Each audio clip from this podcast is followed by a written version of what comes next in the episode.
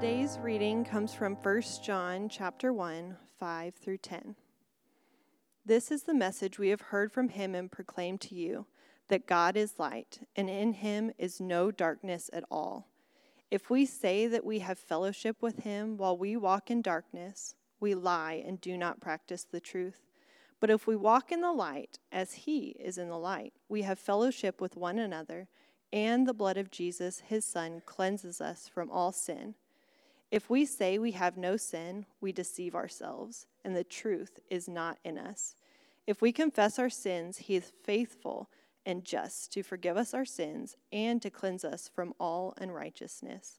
If we say we have not sinned, we make him a liar, and his word is not in us. This is the word of the Lord.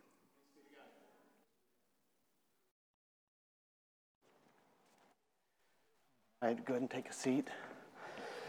We are continuing on in our series through the letters of John. Uh, we're only in our second week. Uh, let me pray for us uh, as we get started. Our Father, your word is true. And as our Lord Jesus prayed, we pray now that you would sanctify us in the truth.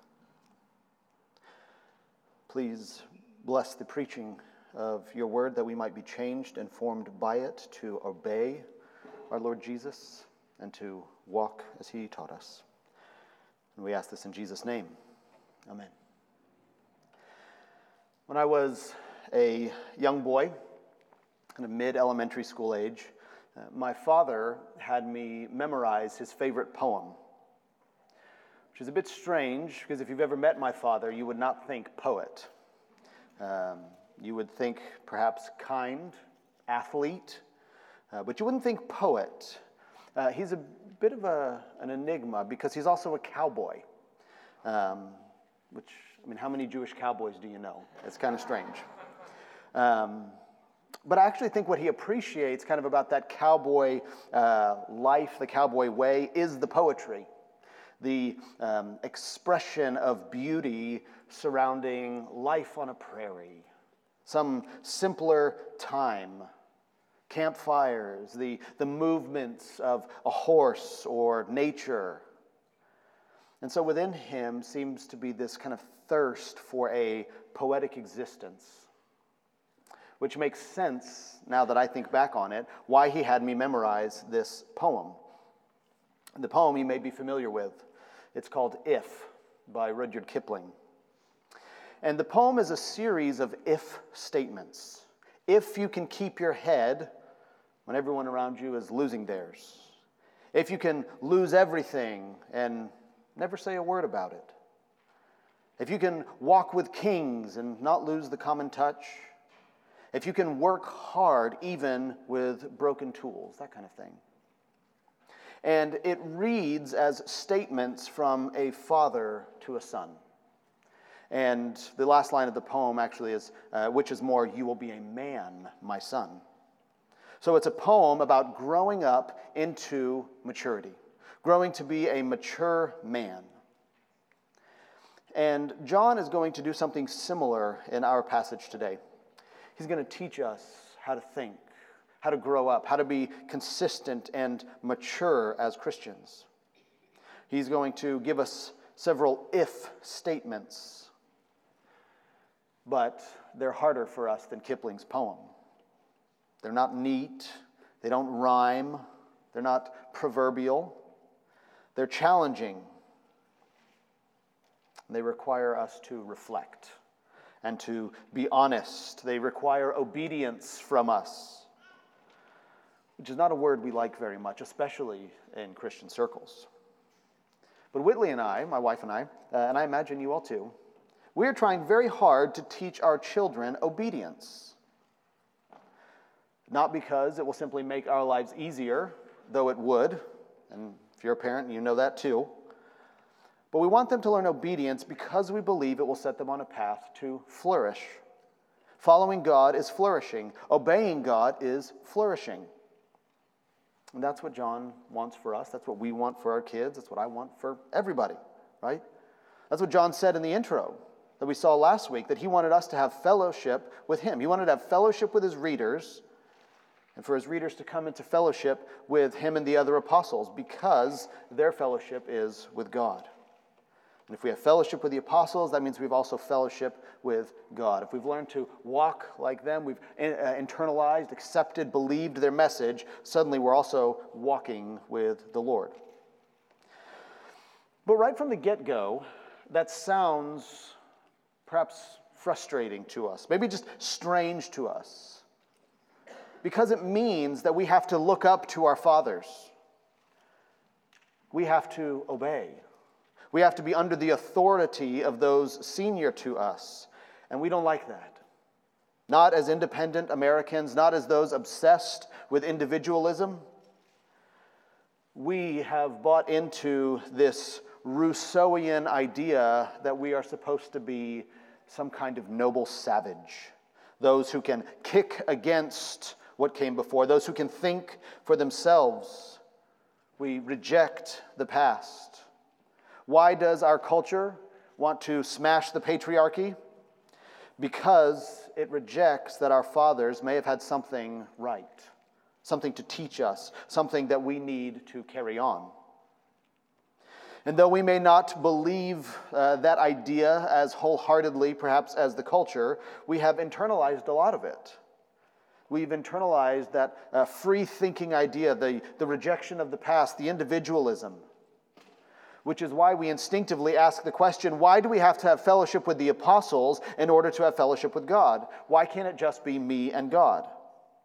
Why does my fellowship have to go through the apostles? Think of it like a house. Ephesians says that God's house is built upon the foundation of the apostles and prophets. So, to be in God's house, you have to be on the foundation. It's that simple.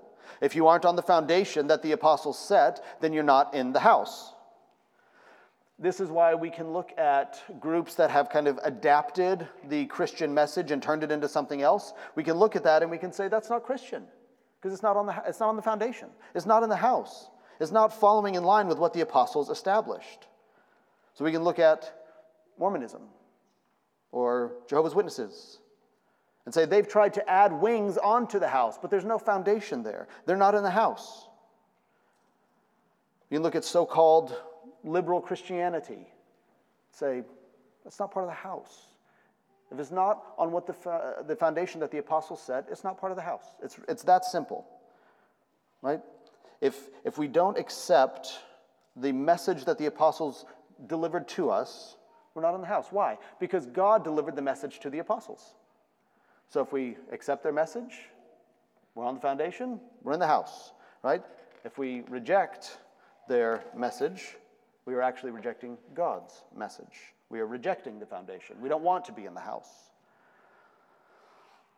So, as we look at our text, starting in verse 5, John is going to lay out what the message is. He says, We've heard this message, we've proclaimed this message. Well, what is the message? And he says, beginning in verse 5, here's the message. Right? This is the message. But he starts out in a bit of a strange way. We might expect him to do what Paul did in 1 Corinthians 15. In 1 Corinthians 15, Paul says, I delivered to you as of first importance what I also received that Christ died for our sins in accordance with the Scriptures, that he was buried, that he was raised on the third day in accordance with the Scriptures. Isn't that the message? Isn't that what we preach? Yes, it is. That is the message. It is the, the gospel of Jesus Christ, it is the good news about Jesus. But John's not actually talking about that. He's not speaking of the message about Jesus. He is talking about the message that he heard from Jesus.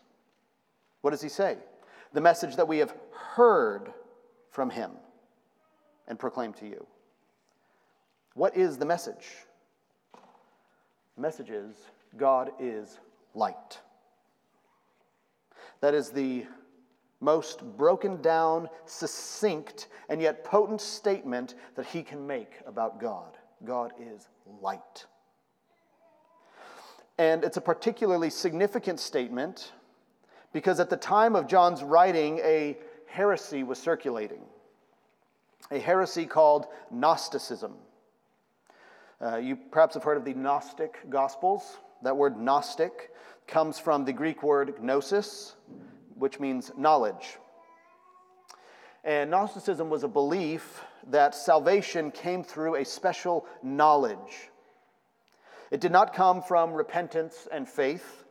It came from actually rejecting the body, rejecting the, the physical. The physical world is where sin dwelt. So we need to reject that and we need to embrace the mind. That's what they taught. And in the mind was where the light of divinity could be found. So, divinity, in other words, could be found in the self if you reject the flesh and ascend to kind of this higher mental plane. Does that not sound very familiar? Are we not often told to look within you? That's where salvation can be found. How many songs and movies encourage people to look for the good within themselves? How many times are we encouraged to follow our hearts, to find the truth within you, to believe in yourself? But if the scripture says that our hearts are evil, and it does, why in the world would we follow them? The Christian message is not believe in yourself, it is believe in God and what He has said. The Christian message is not follow your heart, it's you need a new heart. It is not there is divine light within you, it is God is light. So, John is writing to these people where there's a lot of Gnostic thought spreading around. And rather than just tell them the simple facts that Christ died and rose, which he gets to, uh, he'll speak in verse 7 of the blood of Jesus. But before he gets there, he starts with, again, the message that God is light. I don't know about you, but that sounds very unusual to me. Why does he go there? God is light. It's, it sounds amorphic, right? It sounds like some modern day spiritual writer trying to make grand claims about the universe without actually saying anything. Oh, God is light. He's not dark. God is love. He's not hate, right? Those are true statements. What do they mean? Give me some form or some substance to work with. And that's where John is not like some modern day spiritual writer. He, he makes the grand philosophical claim, a claim that can shape the entire world, and he is not afraid to back it up. He'll make the claim and then he'll tell you what it means. The claim is God is light, therefore, no darkness exists in him at all. So God is separate from darkness. Okay? That should remind you of Genesis 1. In Genesis 1, God speaks light and he separates the light from the darkness. They don't have fellowship. So, John is saying essentially, darkness and light are not the same. They are entirely different. If you're walking in one, you are not in the other. If you are in the darkness, you are obviously not in the light. Remember, it's like the house. Either you're on the foundation or you're not. You're in the light or you're not. So, why does John call God light? This is one of only a few times in the Bible that a statement of qualitative equivalence is made about God. Right? God is such and such. There are many times we get descriptors of God, right? God is good. God is uh, my fortress, right? He's a shield. This is one of three times that John is going to give this kind of statement that God is something. Okay? We're told in the Gospel of John that God is spirit. Here, John says God is light. And later in the letter, we'll see that God is love. Now, everyone likes the idea that God is love very pleasant. But typically we like it because we use it to justify our folly, our sin.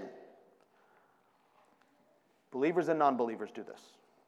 If we love some idol, right? Some, some form of wickedness. And we say, well, God is love, therefore, God is in my love for the wicked thing. It's not true. And what we need to see is that before John mentions that God is love, he first says that he's light and there's no darkness. See, we want to skip the light because it reveals our evil. But John is saying that the message is God is and he is light. Light reveals things, it reveals the truth. In the dark, you can lie, you can hide. The light shows how things really are. That's why the Bible will say things like, Your word is a lamp, a light unto my feet. It's a light that shows the way we should go. God is light. In him is no darkness at all. Now, all of us probably went through a time in our lives when we were afraid of the dark. If I asked you to raise your hand, I imagine pretty much everybody would.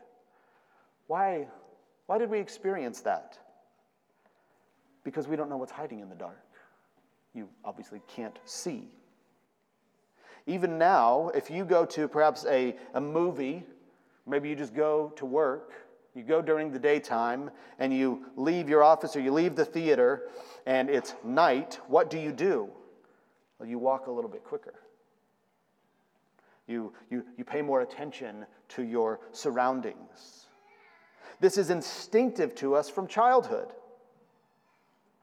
Why do kids leap into their beds? Because they don't know what's underneath them. It's dark down there. We have built into us a witness in our conscience and in our instincts that reminds us of the goodness of light. And yet, John comes now with a warning. Okay, God is light, and I'm going to tell you what this means. If we say we have fellowship with Him while we walk in darkness, we lie. And we do not practice the truth. If we say, Oh, yeah, yeah, I know about the light. I go to church, right? I'm a Christian, of course. But if your business dealings are in back alleys, or if your preferred forms of entertainment have to be hidden, if you walk in fear of what people might find out about you, or if your conversations require you to whisper so that others can't hear, John says that sounds like a lie. Don't say, I have fellowship with God, I walk in the light, and then conduct yourself in darkness. That makes you a liar. But, he says, if we walk in the light, as he is in the light, we have fellowship with one another. You cannot have fellowship in darkness. In darkness, it's every man for himself. But in the light, the blood of Jesus cleanses us from all sin and binds us together. In darkness, you don't know how dirty you are because you can't see it. Everything has to be exposed first. So, in darkness, sin is hidden. In the light, sin is revealed and cleansed. Verse 8. But if we say we have no sin, okay, that is a reference to human nature. The, again, Gnostics taught that sin related to the body. So if you had this special knowledge, you could uh, ascend above the body, above the carnal. Either your, your sin perhaps might be eradicated, or you might have just transcended above that sin nature. It's not a part of you anymore. And to that, John says, No, no, you're still a liar, but now you're just lying to yourself. You've deceived yourself. The prophet Isaiah pronounces woes on those people who are so blind that they call evil good that they mistake darkness for light and bitter for sweet. These people have lied to themselves. They reject sin, claiming enlightenment. They're in the dark and they're claiming to be in the light. But John says if that's the case, the truth is not in you. If you claim to be in the light because you don't have any darkness, so you say, you, you are claiming to be sinless, then you can't even see God's light. You couldn't see it as beneficial to you. Instead, God's light becomes to you darkness because you're convinced of your righteousness. And in that case, God then becomes the naysayer to you. He's the negative Nancy. He's the one trying to rain on your parade. So I'm doing great. I'm in the light. I don't have any sin. God is clearly the problem. There's a story um, about Charles Spurgeon, a great English preacher, um, where he was one day confronted by a man after a sermon, and the man came up to him and said that he was sinless. He had achieved righteousness.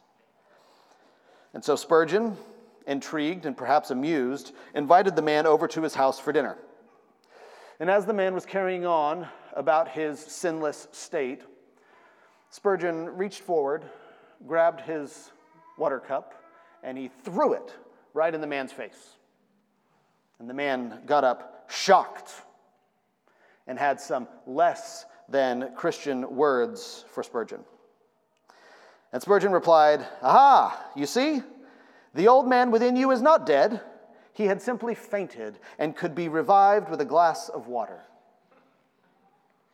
Clearly, the man claiming to be sinless had deceived himself he thought he was righteous, and he was quickly shown the error in his thinking with just a little water. John says, If we say we have no sin, we deceive ourselves, and the truth is not in us. So, in the first instance, you're practicing hypocrisy, right? In that case, you're, you're lying outwardly. You're saying, Oh, I know the truth. I have fellowship with God. You don't do it. You're lying outwardly. You're a hypocrite. You're, you're a liar in that way. In the second case, uh, you're lying to yourself, and you don't know the truth. The first person knows the truth and doesn't do it. The second person believes the lie and therefore doesn't know the truth. But, verse 9, but if we confess our sins, he is faithful and just to forgive us our sins and to cleanse us from all unrighteousness. So if you hide your sin, you're a liar. If you don't think you have sin, you're a liar. You're just lying to yourself. But if you confess your sin, if you expose it to the light, you can be forgiven and cleansed.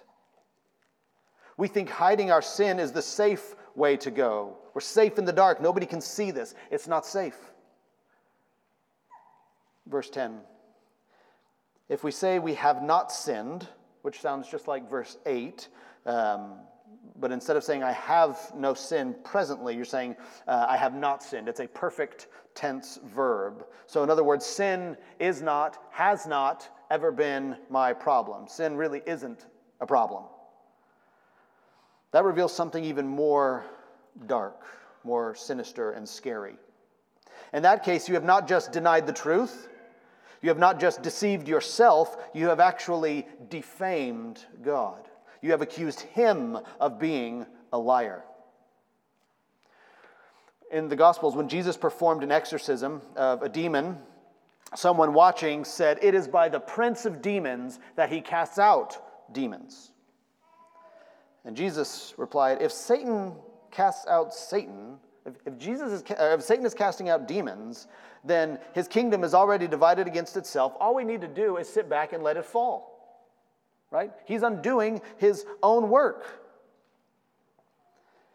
And then he speaks this well known, well known phrase. He talks about every blasphemy will be forgiven, but whoever speaks against or blasphemes the Holy Spirit will not be forgiven. So if you're so blind as to think that the work of the Holy Spirit is demonic, you're not just saying light is dark, you're saying God is Satan. And you can be pretty sure, if that's what you think, that you'll have a chance to meet Satan. You do not call good evil, light dark, or God the devil. The devil is a liar, he's the father of lies.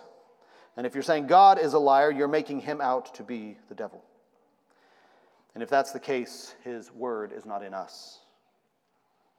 If we think we can reach righteousness, sinlessness on our own, God is telling us you are welcome to try. You've made me not just a liar, but the liar. Have it your way. There are two kinds of people in the world those who say to God, Thy will be done, and those to whom God says, Thy will be done. It's a scary thought. So, what does this all mean? What should we as Christians do with this? How should we think about the world? How should we think about ourselves? I'm going to look at five brief points, five, I think, important things in this text that I want you to notice. Number one, it's the message. The message is God is light. And there's something curious about that. Because light has to do with your sense of sight, right? You can see light.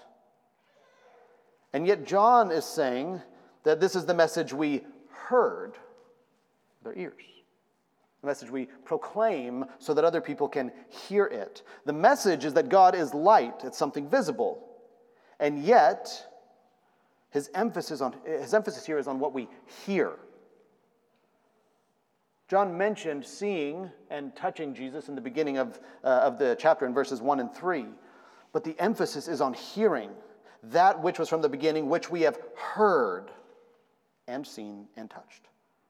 So we have not seen Jesus today.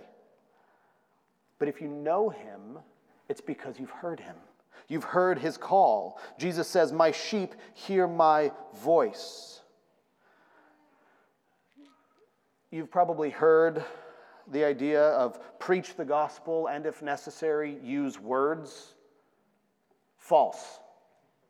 Reject that idea. The gospel is a message to hear. Yes, the effects of the gospel should be visible in you, in your life. Right? That is what John is saying. But, uh, but if you claim to have heard the message and your life isn't showing it, you didn't hear it. The gospel is a message to hear. It starts with the reality that God is light, that He is holy, and darkness is not a part of Him. God is calling people into the light, but they first have to acknowledge the darkness. If you want to come into the light, what should you do? You should recognize first that you are in darkness. But how can someone in darkness know that they're in darkness if they can't see? They have to be told. Somebody has to tell them come to the light, follow the voice, listen to the good shepherd. But what happens when somebody comes into the light?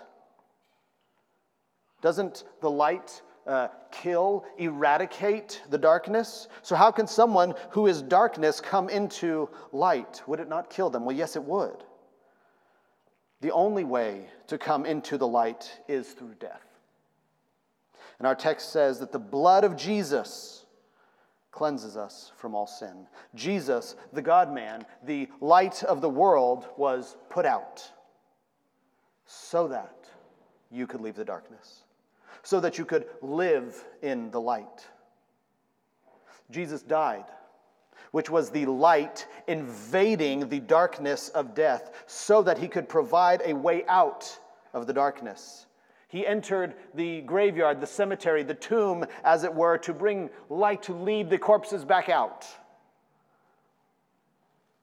When you come into the light, you come by faith in Jesus. You come following Jesus, who is the light and he cleanses you.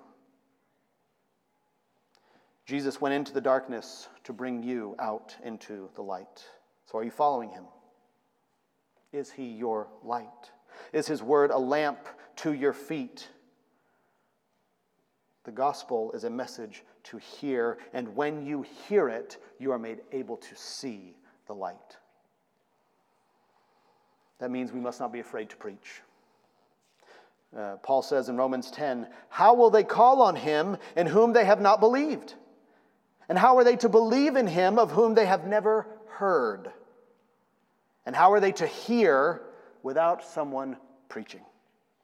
We must preach the good news that God is light and that the light has come. Second thing I want you to notice are the claims. All these claims of if we say, if we say we walk in the light when we live in darkness, if we say we have no sin, if we say we have not sinned, in all of them there is a lie. Lying outwardly by your actions, lying inwardly to yourself, and lying about God. People will make all kinds of claims to make themselves feel better, to justify their actions. We'll say things like, they had it coming, they started it. Oh, you know, one more drink isn't really that big a deal. I only overspent a little bit.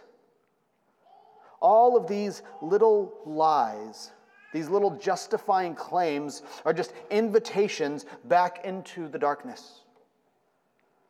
They are invitations to you to say, the light is bad. See, it's exposing things you don't like. like. The, the light is the thing trying to repress you, so break away from that. Come back into the darkness where you can do whatever you want. These claims are invitations to be uh, what I call Gollumized. You remember Gollum from The Lord of the Rings? When he saw the ring for the first time, it was an invitation to him to reject his life and to reject his friend that he was with so that he could have it. He wanted it more than anything. And it became to him, if you recall, his little precious. The ring had its corrupting effect on him. He went from being a person to being a hideous, evil creature. And if you remember in The Hobbit, when we are first introduced to Gollum, where is Gollum? He's in the dark, he's in a cave. And what is he wanting to do in that first scene? He's wanting to eat Bilbo. He was once just like him, and now he wants to eat him. He had been thoroughly corrupted, and that's what sin does. That's what we're seeing in culture. How, we wonder, can people be so blind as to think boys can be girls? How can people be so blind as to think that uh, uh, you, you, they can't just become the opposite sex, they can actually now become animals? Did you know that that's a thing? It's a real thing. There are kids in schools sitting under their desks, purring and licking themselves because they identify as cats. How can we be so blind as to what even a child is that we can justify dismembering it only because we can't see it? How can we be so blind as to think drag shows are appropriate for children? But it's there. And there are many other examples that reveal that we have lost our ability to see and to think. What has happened? Well, we've rejected God. We've rejected the light, and so we live in darkness. And that is the judgment you get when you reject God. John uh, says in his gospel in John 3:19, he said, "This is the judgment. The light has come into the world, and people loved the darkness rather than the light because their works were evil." For everyone who does wicked things hates the light and does not come to the light, lest his works should be exposed. We don't want to be exposed. We love darkness. And this is true in subtle ways in the church as well. For a long time, we have reveled in our prosperity, and so we have kicked against obedience. We have been comfortable with all the benefits of our Christian past, our Christian heritage, our Christian faith. But in the process, our faith has gotten soft. We largely don't stand for truth anymore. Christians are being formed by Fox News instead of the Word of God. I was reading a Twitter thread the other day, and it was very poignant. And it basically said, How come the, what seem to be the extremists, how come they seem to be winning? How come a small group of people who want liberation from truth, liberation from the past, liberation from God, how come they seem to be winning? And the writer said, It's because they believe more in their religion than you do. Ouch. But he's right. If we want to see the light of God change our homes, change our churches, change our neighborhoods, change our country and our world, it starts with coming into the light, exposing the things that you don't want to tell your spouse about, that you don't want to talk to your discipleship group about, sharing what it is that's tempting you so that they can help you fight against it. Are you comfortable claiming fellowship with Jesus but not actually walking like him? just feel good because we're in the church. Number three, the charge. What's the charge of the text? The charge is walk in light, confess your sins. What does God want for you? He wants you out of darkness. He wants you out of the bondage of sin. He wants you to be in fellowship with Him and with countless brothers and sisters. Follow Him. Read your Bible, it will show you how you're supposed to follow Him. But you must not read it simply as words on a page. Okay? That's not what the Bible is to you. The Bible is God's message for you. How thoroughly, I wonder, do you read your text messages?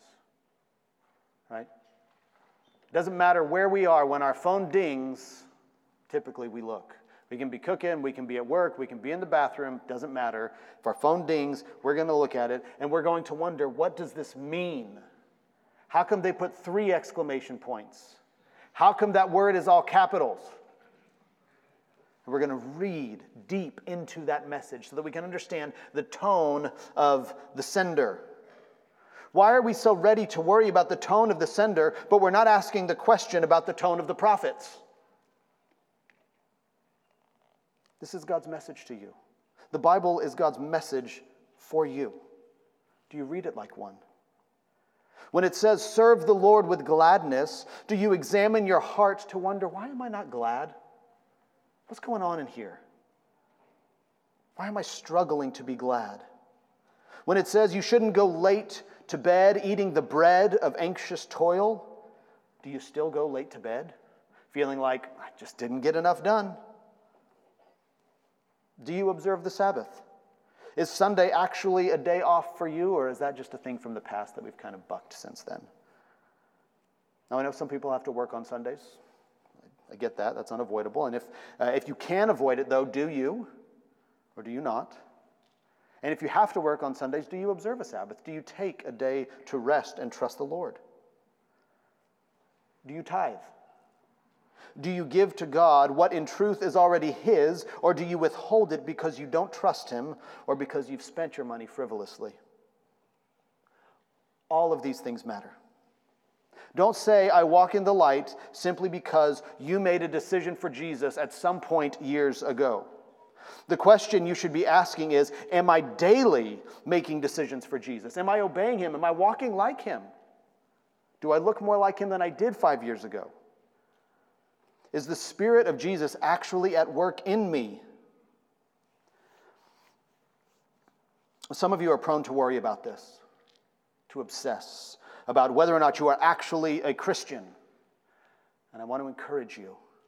I don't want you uh, spending your time looking down at your belly button trying to figure out how much lint is in there, how much sin is actually inside you. When a, when a plant sprouts, you know it's alive. Right? It doesn't have to be a full grown tree bearing fruit in order to be called a tree. It just has to be alive. So, are you alive? Do you love Jesus? Do you, do you hate sin? If you're the type of person who sees a dust mite in your house and thinks, oh no, my house is a wreck, you're not seeing clearly. If you see a dust mite, what should you do? You should say, Thank you, Lord, for revealing this to me. You should sweep it up and then go deposit it in the trash can and be all done. If you notice some sin in your life, don't jump to the conclusion that you must not be a Christian.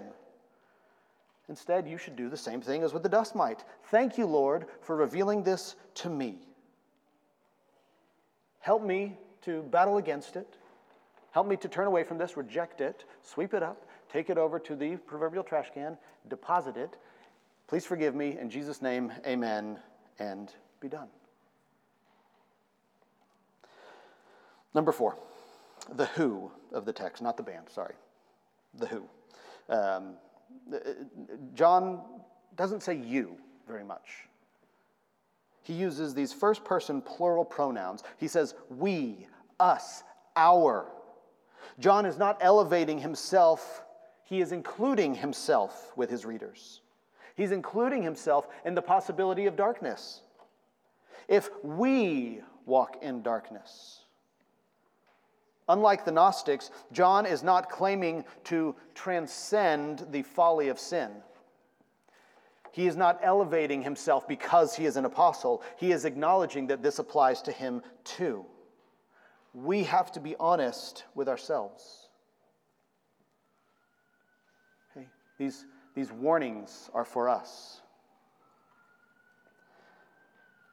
Sadly, we have heard a lot lately about some terrible things in our culture.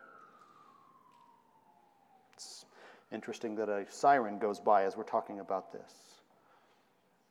We've heard some really tragic things about mass shootings lately. Why are they happening? Well, lots of reasons, but most importantly, because people love the darkness. We don't know how to be people anymore. We don't know how to see the image of God in one another. And I say we because it is important that, again, we remember we are not above it. How do you react when you get cut off going down the road? How do you react when somebody lays on their horn the moment the light turns green? You forget that these are people in those other cars? Do you suddenly have some less than Christian thoughts? Maybe an inclination to give them a less than Christian gesture? If we don't acknowledge the temptation to dehumanize people, then that is one more area we are susceptible of becoming the next news story. What keeps us from something so horrible? It's the grace of God. He has given us new hearts, new affections for truth. He has given us love for our brothers and sisters. But we must remember that the darkness is always beckoning. And the way to fight it is not to pretend it doesn't exist or that it couldn't exist in us. To say there is no darkness in my life, that's not a part of me, well, that's exactly the lie that John is talking about. We have to be honest about the darkness. We have to devote ourselves to the light so that the music of heaven rings louder than the temptation of demons. So that the brilliance of holiness and the power of true love creates in us a hatred for the dark and simultaneously creates a compassion and a pity for those who are stuck in it. That is the love of God to send light into the darkness to rescue those who have been captured. Lastly, number five, the promise. What promise does this text make? What are we told will happen if we walk in the light, if we confess our sins? We are told that the blood of Jesus cleanses us from all sin and all unrighteousness. The promise is follow Jesus and you shall live. We are more sinful than we know. The, the writer in Psalm 19 says, Declare me innocent of hidden faults, because there are faults that he had that he didn't even know about. We're more sinful than we know. And yet, this word tells us if we confess, if we confess even the sins that we don't know about, if we ask, like the psalmist, declare me innocent of hidden faults, if we confess, he is faithful and just to forgive us our sins and to cleanse us from all unrighteousness. All of your sins, all of your unrighteousness, swept away, covered by the blood of Jesus. Jesus died to take your sins to the grave and to leave them there. He pulled you from, your, from the grave, but your sins he left behind. I'm going to close with Ephesians 5. It says this starting in verse 8. It says, Walk as children of the light. For the fruit of light is found in all that is good and right and true.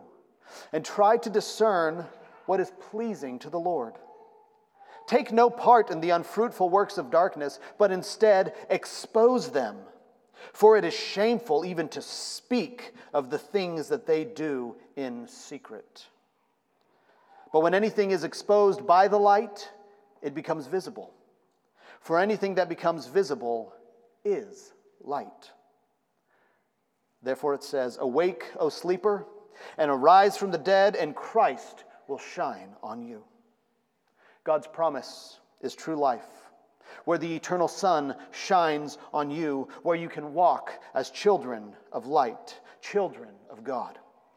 So awake Flee the darkness, come unto the light, and abide in the forever joy of the Lord. Let's pray. Our Father, you are the light, and your word is a light to us. We thank you for this word in 1 John We thank you for his testimony, what was delivered to him, and that he also proclaimed. The message is simple and profound God is light. And we pray that you would be pleased to shine your light, the light of your love and grace, the light of Jesus Christ on us to illuminate the darkness that still remains within us and to lead us out into the brightness of eternal joy. We dare to ask for this as your children because we ask for this in the name of Jesus, our light. Amen.